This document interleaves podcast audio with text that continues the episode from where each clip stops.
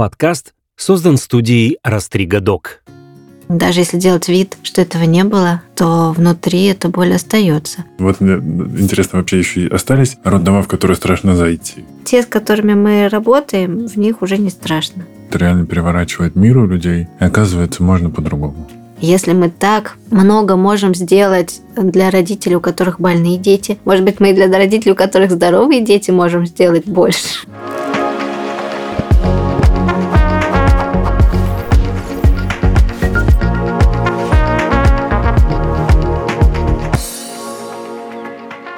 Это подкаст от студии «Растрига Док». Накопились токсины, его ведущий душный зожник Игорь Кун. Со мной в студии Оксана Попова, руководительница программы перинатально-паллиативной помощи хосписа «Дом с маяком». Здравствуйте.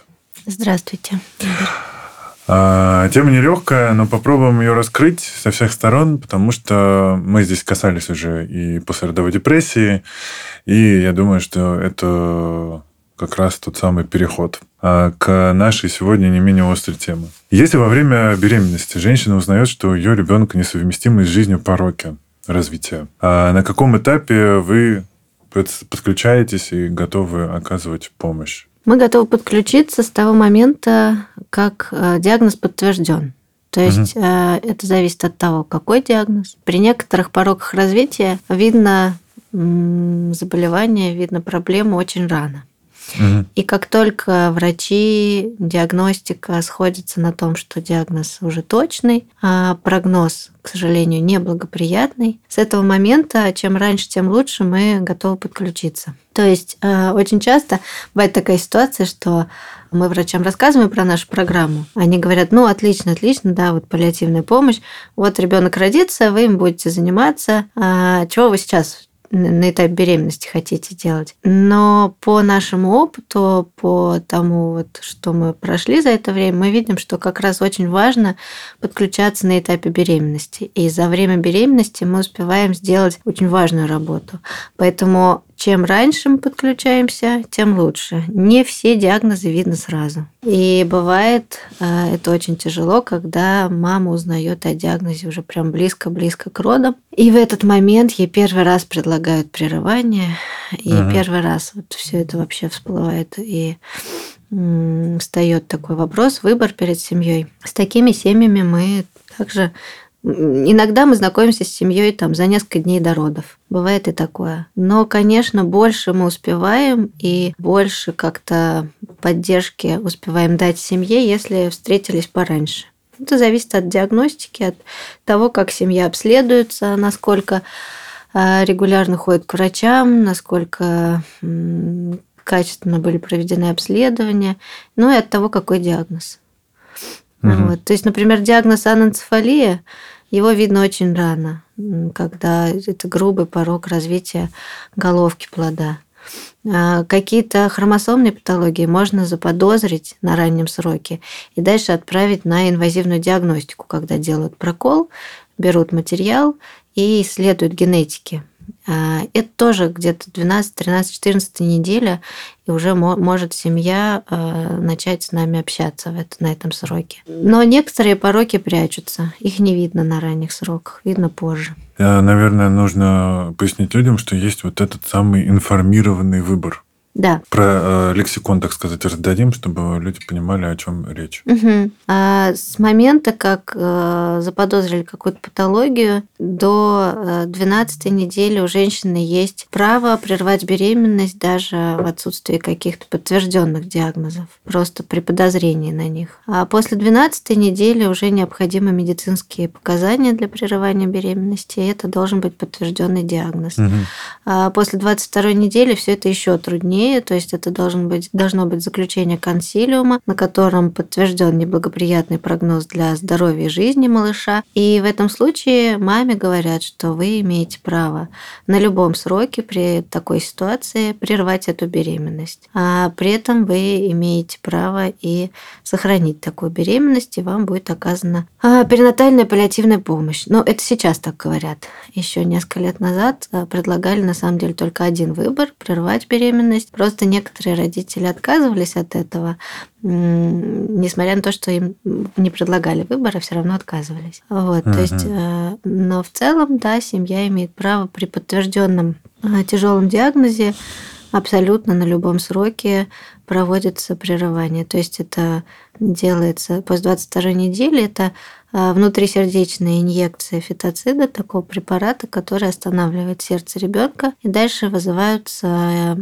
роды естественные, и он рождается. Это очень тяжело для всей семьи, и это очень трудный выбор. А, что, что выбрать? Дать ребенку жить, эм, зная о том, что он будет тяжело болен, или некоторые родители говорят о том, что я не хочу, чтобы он мучился, поэтому я пойду на прерывание.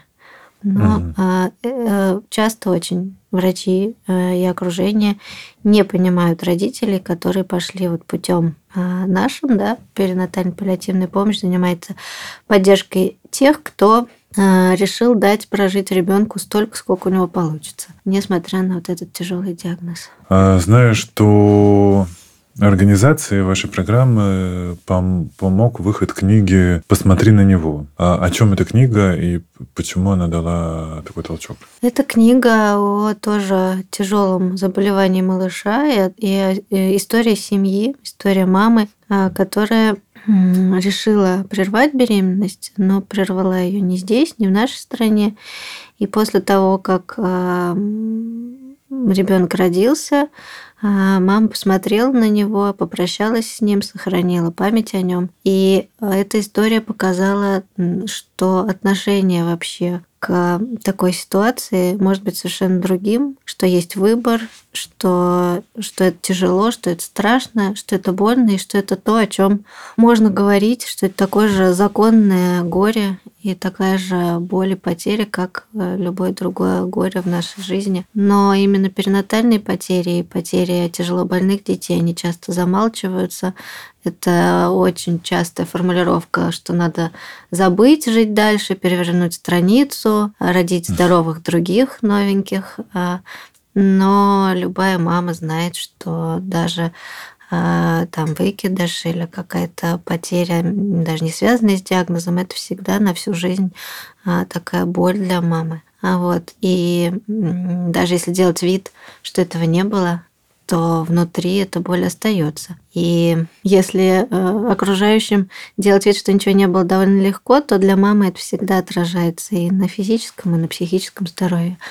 А, это такое бесправное горе в нашей стране. До сих пор, в общем, часто с этим мы сталкиваемся, что горе есть, но прав на него как будто нету. Как будто, как будто надо делать вид, что ничего не случилось. И нет возможности это горе прожить как-то достойно и честно. Наша героиня выпуска про послеродовую депрессию, у нее онкология была, и ей в этом случае посоветовали прервать беременность, но она продолжила искать врачей и акушерку, которая готова будет ее вести до родов. И все в порядке, она родила здорового малыша. А, но, насколько я понимаю, первая проблема, с которой сталкиваются родители, у которых, возможно, не все в порядке с ребенком и беременностью, это, в общем, проблема разговора с врачом или, возможно, даже отсутствие этого разговора, или как раз-таки, э, возможно, советы, которые не нужны. Я не знаю, просто э, как будто бы всегда, с одной стороны, не хочется во всем обвинять медиков, а с другой стороны,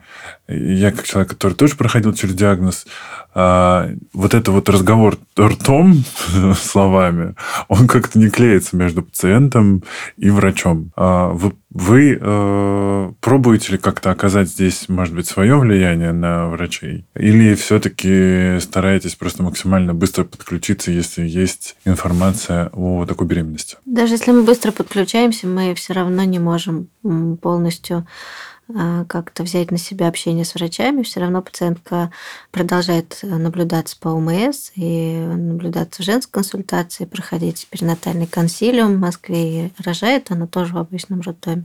Mm. Что мы можем? А, ну, во-первых, мы стараемся рассказывать как можно больше. А, мы рассказываем на лекциях, мы рассказываем при личных встречах врачам, почему родители делают такой выбор. Отвечаем на а, такое возмущение на вопросы. У нас часто были ситуации, когда, например, на пациентку сильно давят врачи в женской консультации, и идет очень такой активный негатив в ее сторону. Да, в каком смысле? Чтобы женщина прервала беременность. А. Говорят, зачем тебе это нужно? Пойдешь по миру с протянутой рукой, муж от тебя уйдет, другие дети будут заброшены, ты не знаешь э, вообще во что ввязываешься, ребенок будет сниться в кошмарах. Очень много э, такого негатива и давления. Вызывали маму писать отказ от прерывания, потом папу писать отказ от прерывания. Вот. Э, ну, до абсурда иногда доходило, но в целом, если мы вот подключились и видим, что есть какая-то напряженность с врачами, то у нас есть такой прием, мы идем к врачам и принимаем типа огонь на себя. А вот а я помню очень хорошо свой разговор с а, заведующей одной женской консультации, когда я просто извинялась. Я говорила, вы извините, пожалуйста, вот к вам попала такая беременная. Я понимаю, вам это очень неудобно. Отчетность, статистика, вам кучу бумаг писать. Нам очень жаль, что вы попали в такую ситуацию. Вот, если я могу вам чем-то помочь, давайте вот. И она высказала мне все, что она думает. Э, я говорила, да, да, я вас, я понимаю, но вы знаете, ну, ну что мы можем поделать? Ну, у нее же есть право такое вот родить малыша. И как бы я старалась просто вот, э, чтобы она мне все высказала, угу. чтобы она немножко там вот выпустила пар, а с мамой бы уже, уже не стало. Mm-hmm. Вот. Ну, тогда получилось. Но не всегда мы успеваем вклиниться между вот, э, врачом и пациентом в такой ситуации. Бывают прекрасные врачи. А у них есть, кстати, может, какая-то брошюра там, на случай, если к вам... Ну, может быть, есть. У нас просто э, очень же э, все, не только врачи, мне, ну, я так вот уже не знаю, подумала, мешают э, профессиональное и личное, и очень хотят помочь. Вот.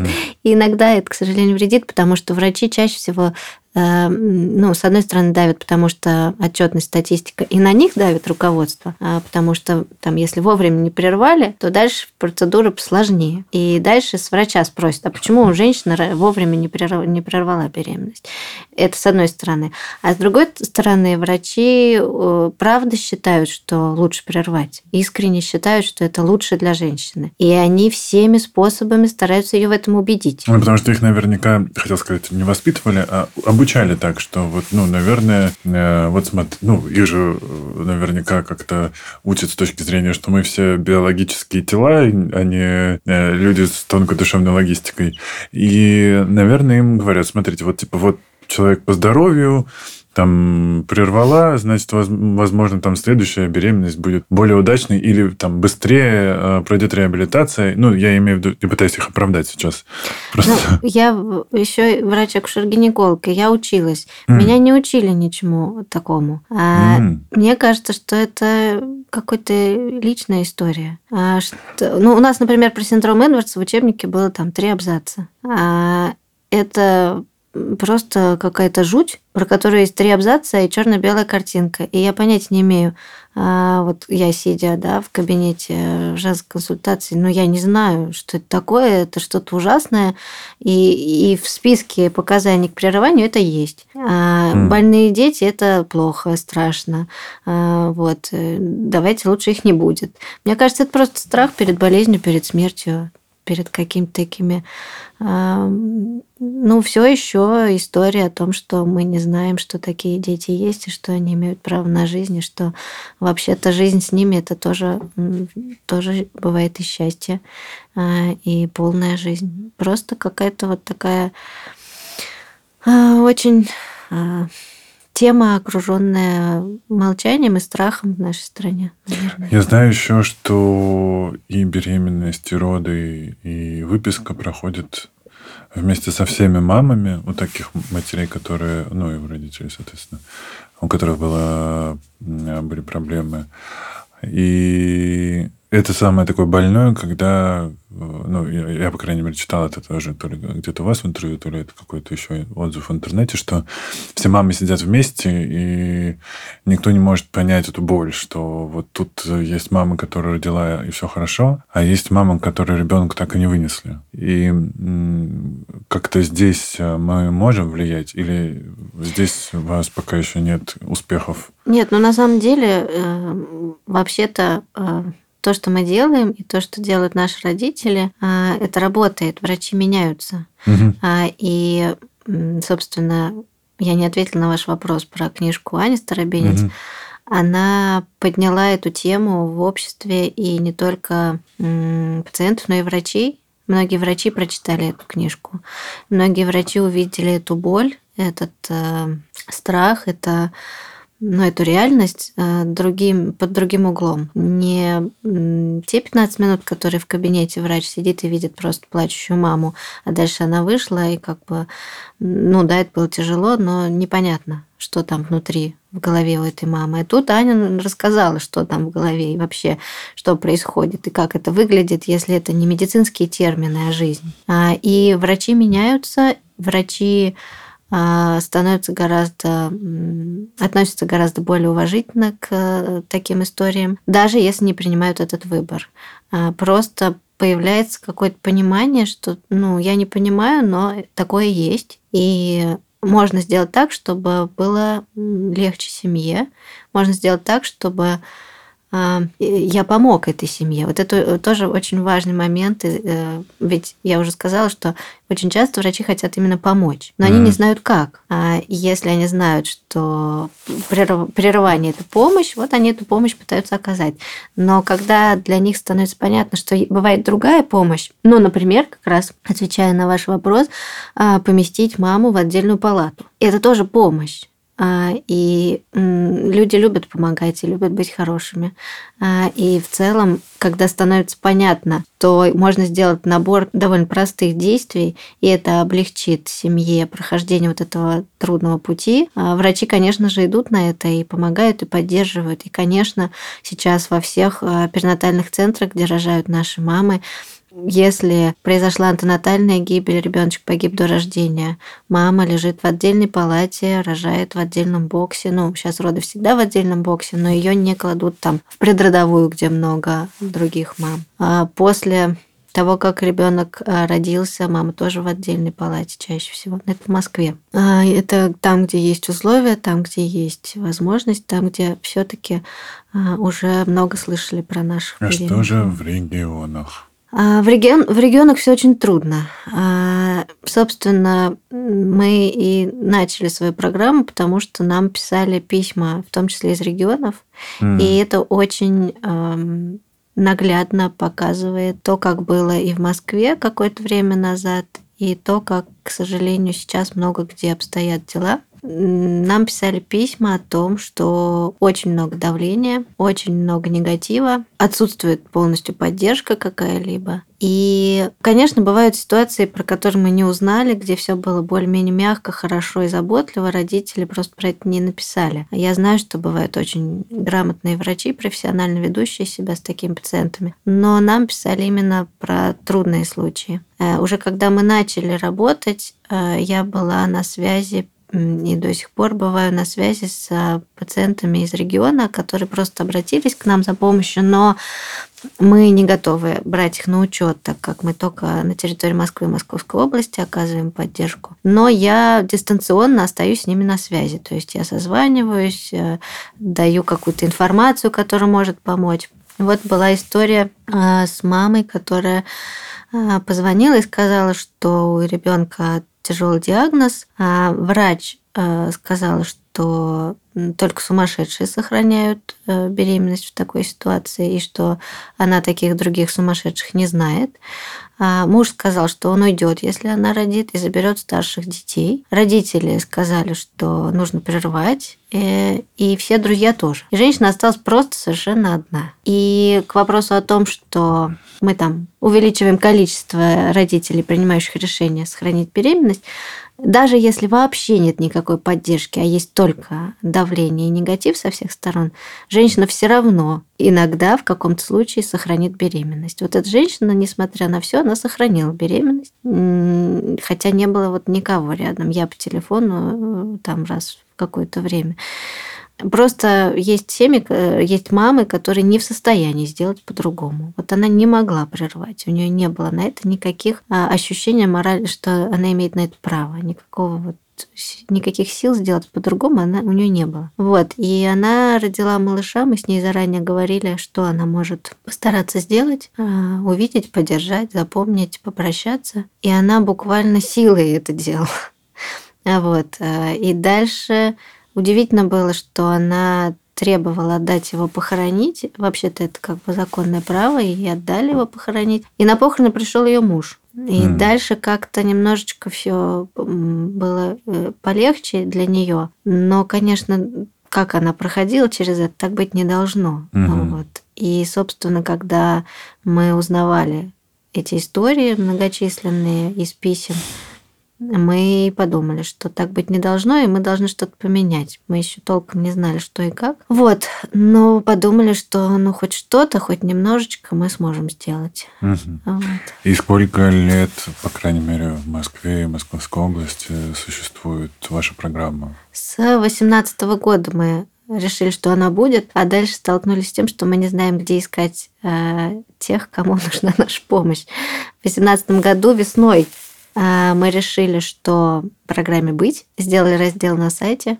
А, хосписа именно Дом Смеку? Да, да, да. Ага, а до этого просто поясним для слушателей, чем занимается хоспис вообще? Это организация большая, которая оказывает поддержку э, неизлечимо больным детям и их семьям на территории Москвы и Московской области. Угу. Детки с очень разными заболеваниями, большинство из них дома, и помощь осуществляется выездной командой врачей, медсестер, игровых терапевтов, нянь, а, все необходимое оборудование, все лечение, которое там э, не выдает государство, помогает хоспис или помогает получить от государства. Но для нас важно, чтобы дети а, были не в больнице, не в реанимации, чтобы несмотря на то, что у них короткая жизнь, она была бы полной, а, чтобы рядом были родители, братья, сестры, кошки, собаки, игрушки. Детям всегда лучше дома и с родителями. Это нам, взрослым, иногда спокойнее, если рядом врачи. А детям это страшновато. Вот, и тяжело. И э, вы, значит, организовали в 2018 году программу, открыли и Первая сложность – это где найти пациентов, которым нужна помощь, точнее, людей, которым нужна помощь. Ну и, собственно, какие вообще сложности, я подозреваю, что они были? Ну, мы не знали, как зайти в э, роддома, как вообще начать диалог с врачами. Угу. А тут, как всегда, у нас в паллиативной помощи очень часто как-то сходятся звезды, и все, и все срастается одно с другим. Mm и одновременно э, с разных сторон происходили какие-то изменения. И, например, там Нют Федермессер, она поговорила с Собянином, и он дал распоряжение запустить в Москве пилотный проект по перинатальной паллиативной помощи. Mm. Это как было параллельно. И когда в роддоме узнали, что они должны что-то такое делать, они обратились к главному внештатному на тот момент э, специалисту по паллиативной помощи детям в Москве. И это была главный врач хосписа нашего. Угу. И когда мы искали путь, как нам пробиться на перинатальный консилиум в Москве, а, нашего врача самого туда позвали. вот.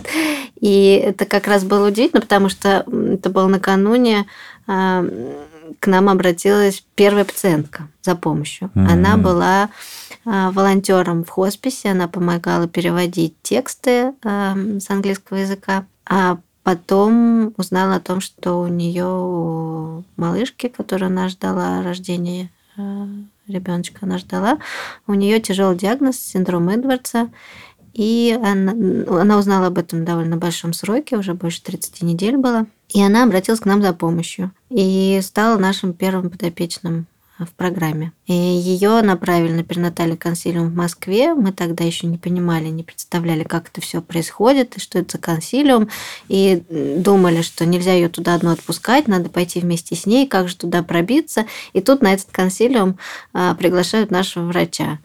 И получилось, что и наша Света пошла туда, и врач наш пошел туда, и вот я с ней пошла.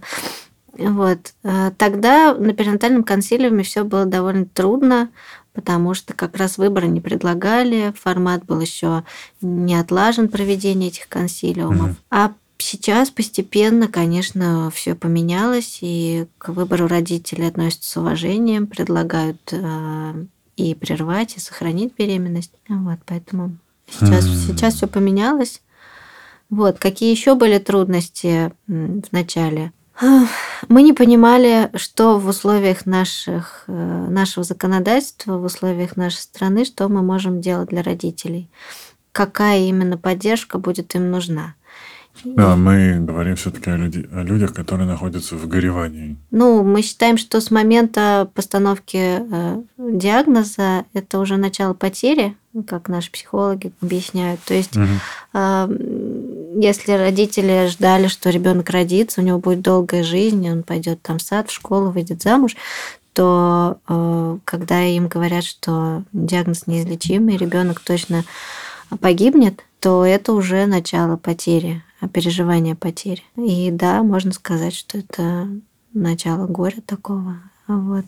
А, то есть это ребенок еще жив, он еще не родился, но горе уже в семью пришло. И угу. уже как-то надо с ним справляться. Вот. И мы учились у наших зарубежных коллег, потому что в многих странах уже э, не один десяток лет существует перинатальная паллиативная Ого. помощь. Да, перинатальные хосписы целые. Вот, а, мы... Например, просто каких странах? США. А. А, вот, в Великобритании, а, по-моему, в Польше есть. Вот.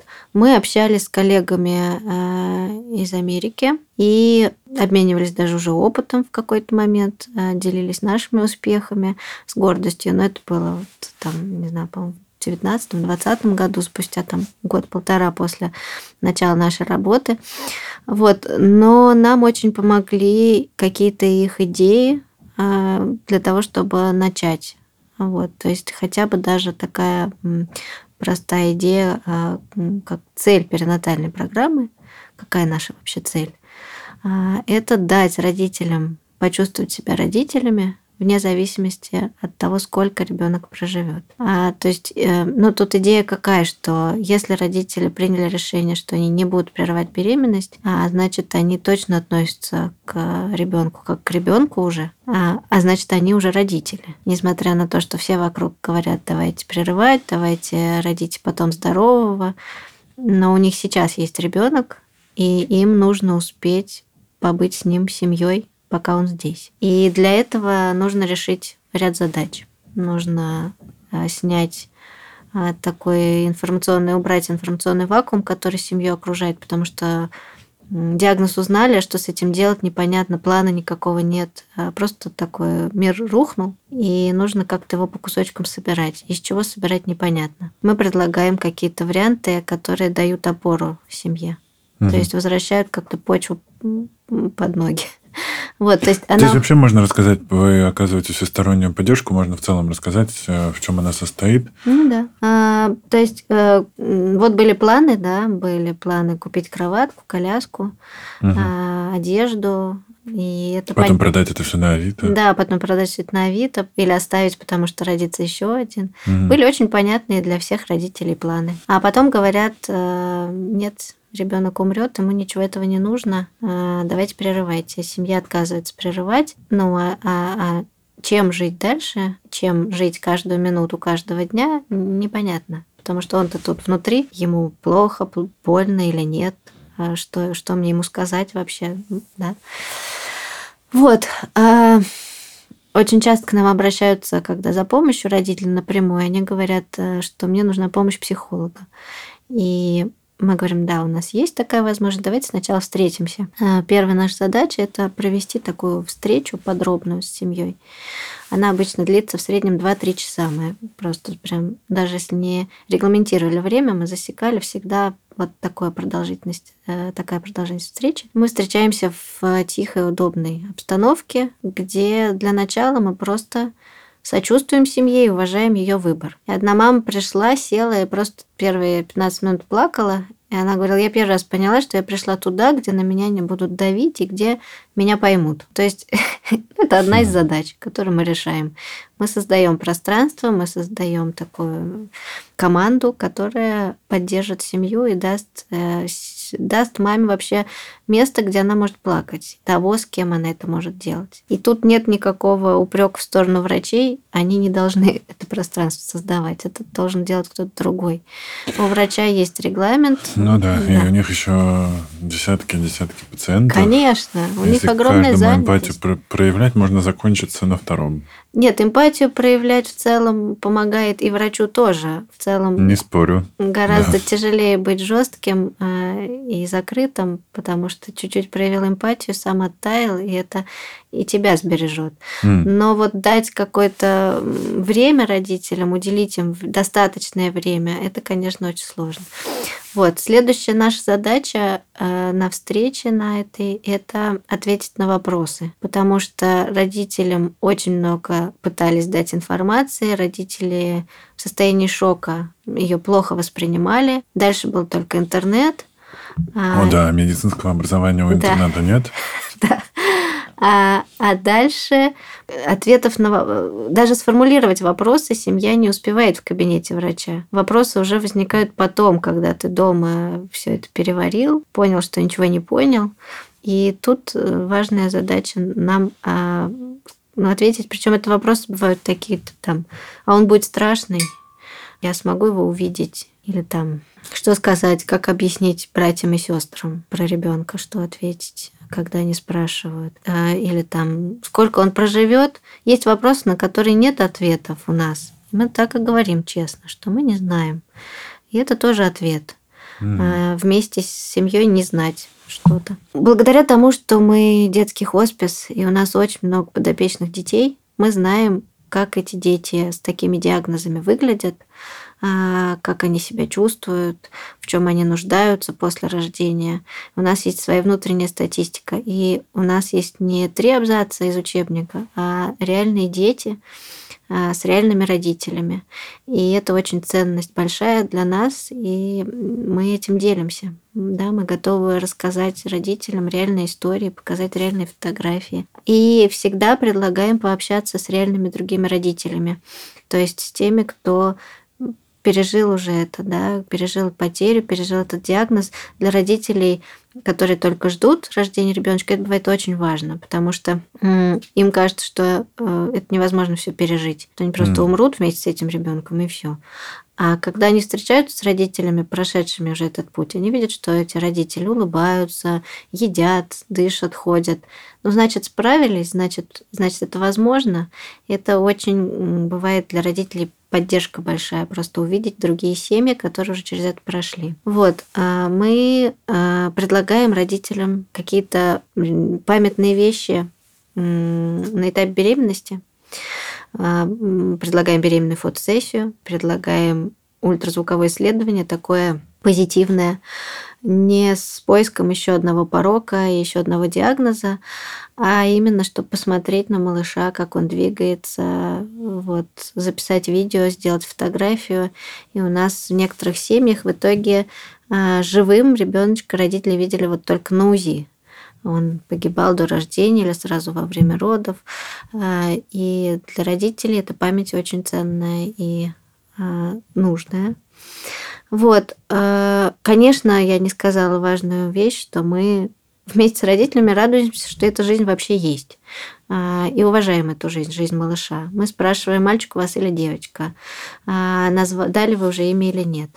А, и мы даже немножечко, вообще мы всегда следуем за родителями и не давим ни в какую сторону, но вот в этом случае мы всегда немножко настаиваем, мы говорим, наверное, хорошо бы дать имя уже сейчас, потому что после рождения может не быть времени А сейчас ребеночек уже с нами. Смотрите, он еще не родился, но он нас с вами в этом кабинете собрал.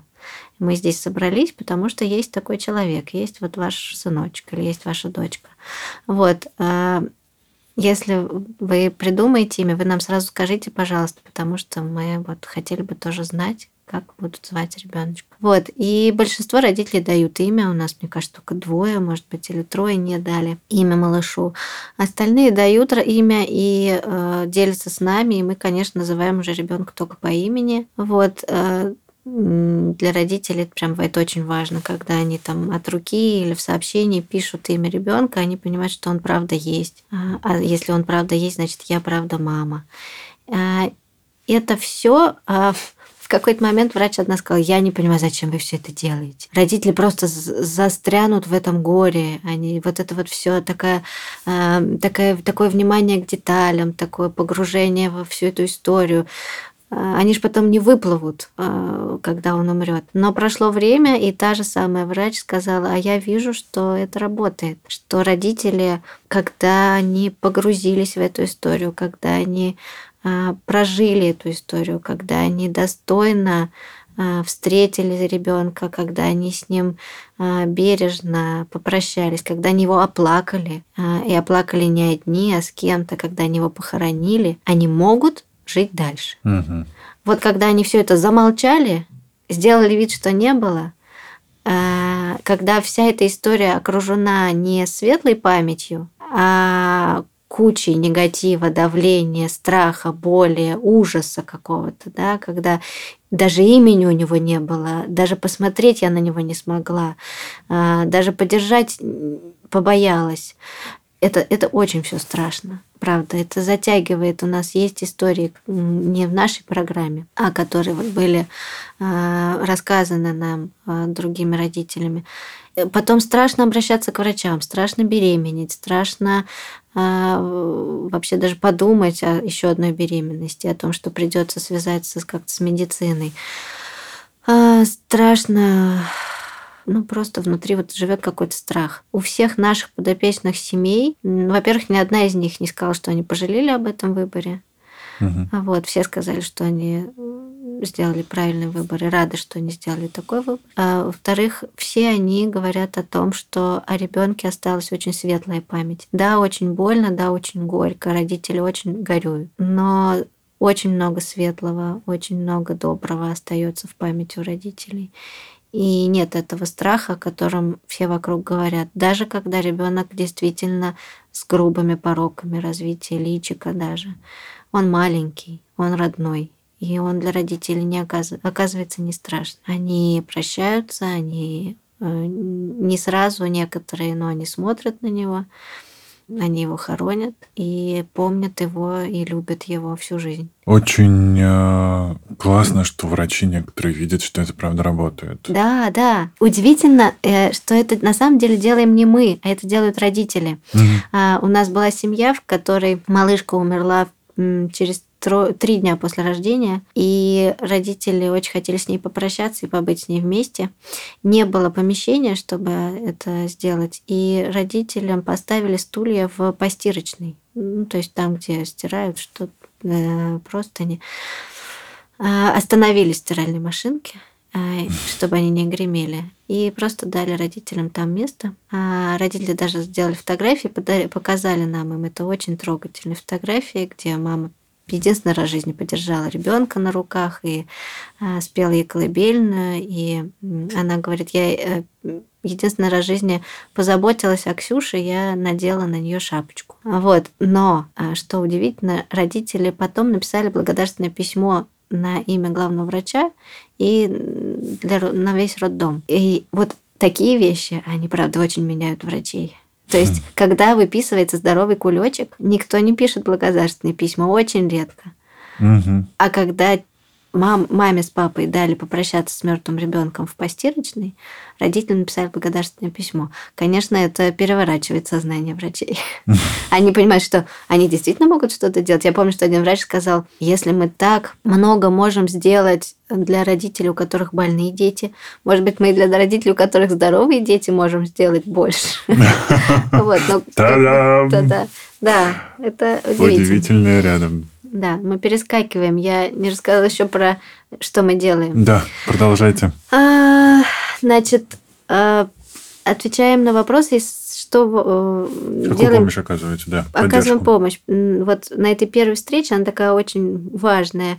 А, Предлагаем какие-то памятные вещи да, сделать о ребенке. И еще очень важный момент. э, Это мы делаем ближе к родам. Хотя мы знаем, что у нас ребеночек, так как он тяжело болен, он может погибнуть в любой момент. Поэтому мы не ждем большого срока для того, чтобы подготовиться к родам. Начинаем готовиться к ним, как только познакомились, потому что мало ли что. Вот э, важная часть нашей работы на этапе беременности – это подготовка к родам. Это составление плана на разные случаи, на разные варианты развития событий. Мы всегда говорим родителям, что даже если все пойдет не по плану, то, что он у нас есть, это нас поддержит, это даст вам опору.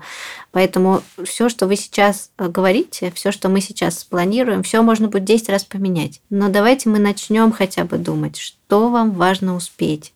И у нас есть прям так, такая анкета, и в ней есть блоки. И в каждом блоке на случай, если ребенок погиб до рождения, что вы хотите успеть. И там есть варианты увидеть, подержать, сфотографировать, сохранить прядь волос, чтобы папа увидел, сделать отпечатки, одеть в свою одежду, завернуть в одеяло. Этого забрать, похоронить.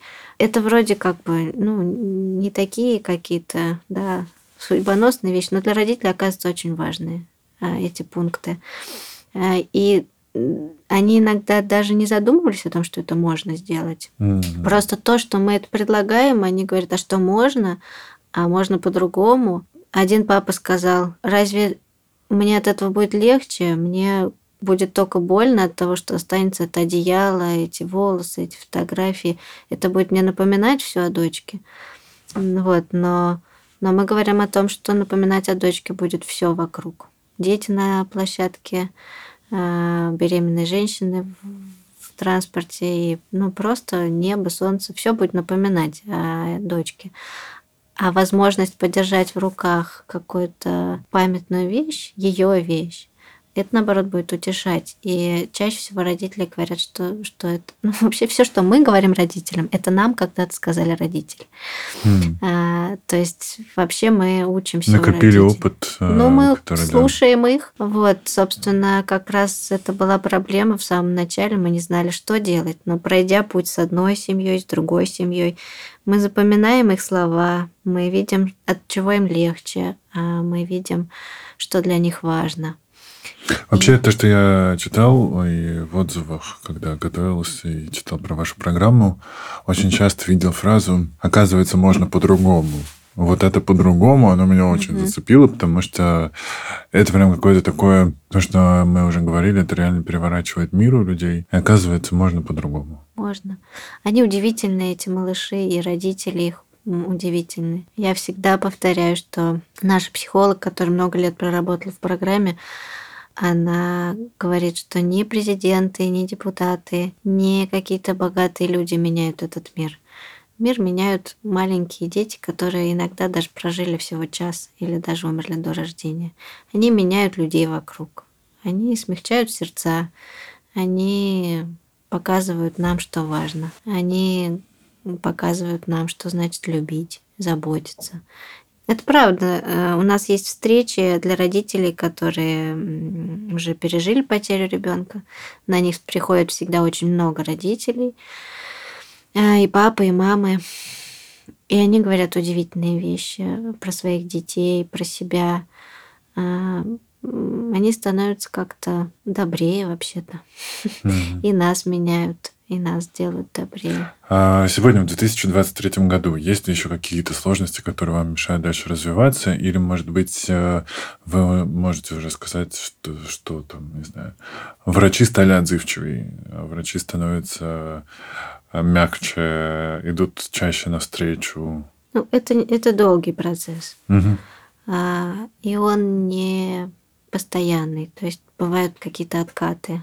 Меняется руководство, и все приходится, приходится делать заново. А заново. Снова приходит а, человек, который не знает ни слова паллиативный, не, снова не помнит о том, да, что есть уважение к выбору. У нас есть новый приказ, а, который в 2021 году вышел, где в порядке оказания паллиативной помощи прописана помощь беременным. И мы очень надеемся, что это как-то сдвинет а, ну, хотя бы, да, сдвинет э, врачебное общество в нашу сторону, вот, как-то откроет нам какие-то возможности угу. диалога.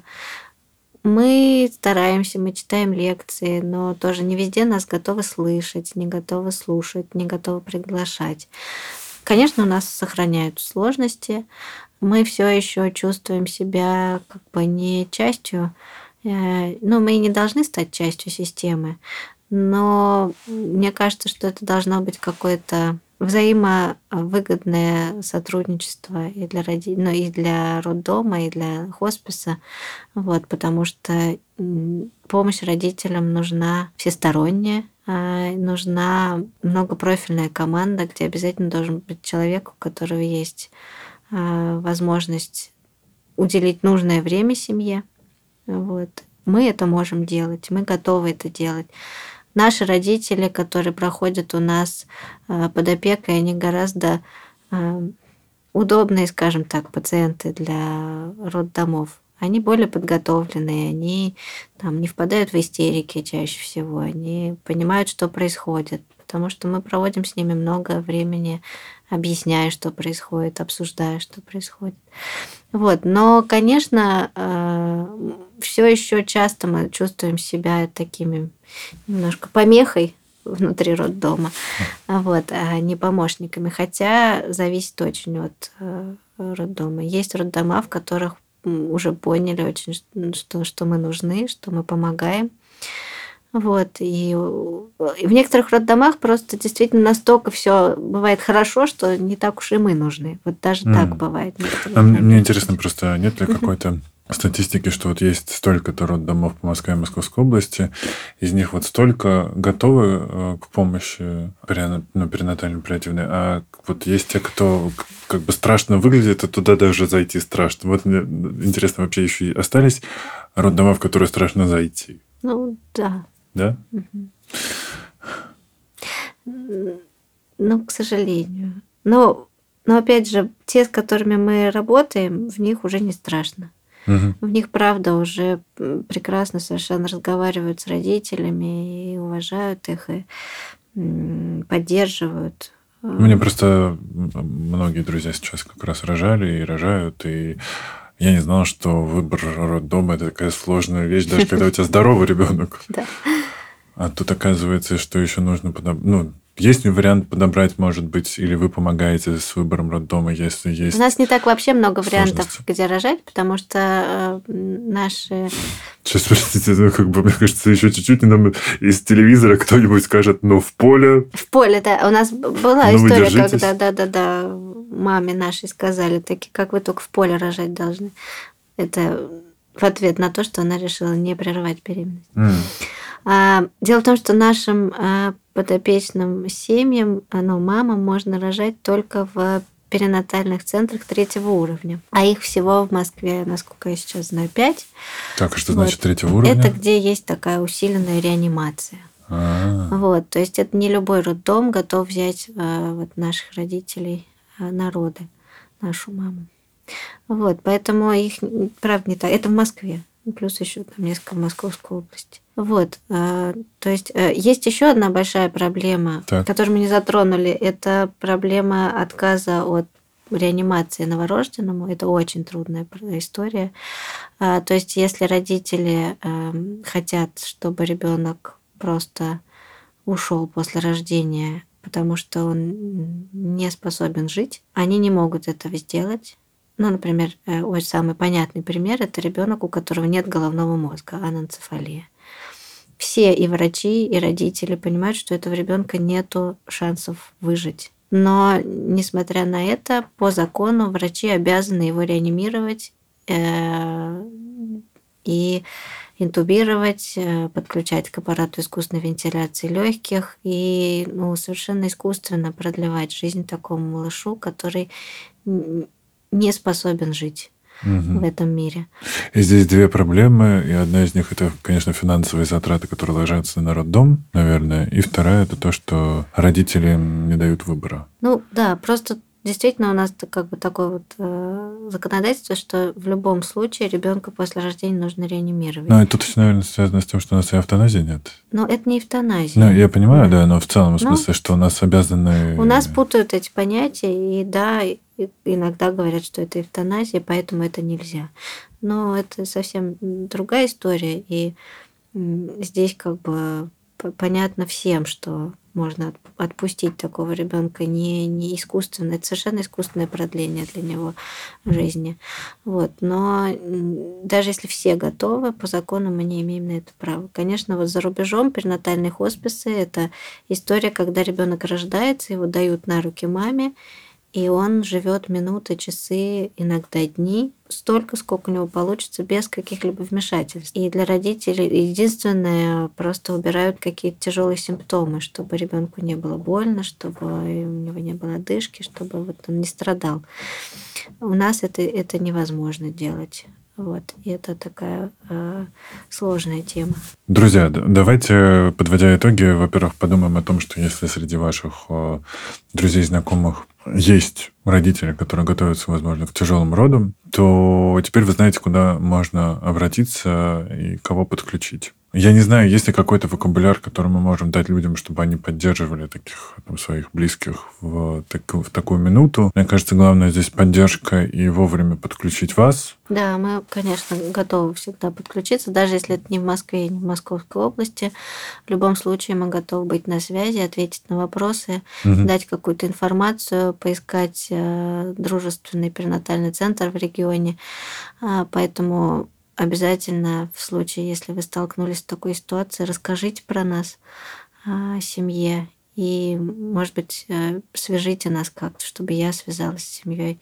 Мы готовы разговаривать, поддерживать вот это точно нужно сделать. Все контакты мы оставим обязательно в описании к выпуску. Я еще бы хотел добавить, наверное, если нас слушают врачи, а нас слушают врачи, дорогие, мы вас, правда, уважаем и э, обожаем, э, но не отказывайте, если к вам собираются прийти из фонда и прочитать лекцию наверное, сегодня иногда нужно обучиться какой-то эмпатии. Не обязательно быть э, всем э, рубахой парнем или там душекомпанией или открываться всем и супер сочувствовать, но научиться правильные вещи говорить правильными словами, наверное, э, это не так сложно. Иногда просто нужно сказать «я вам очень сочувствую». Это, правда, очень важные слова. Оксана Попова, руководительница программы перинатальной паллиативной помощи дома с маяком, была сегодня в гостях. Спасибо, что пришли. Спасибо, что позвали. Это был подкаст «Накопились токсины» его ведущий Игорь Кун. Услышимся в следующий вторник.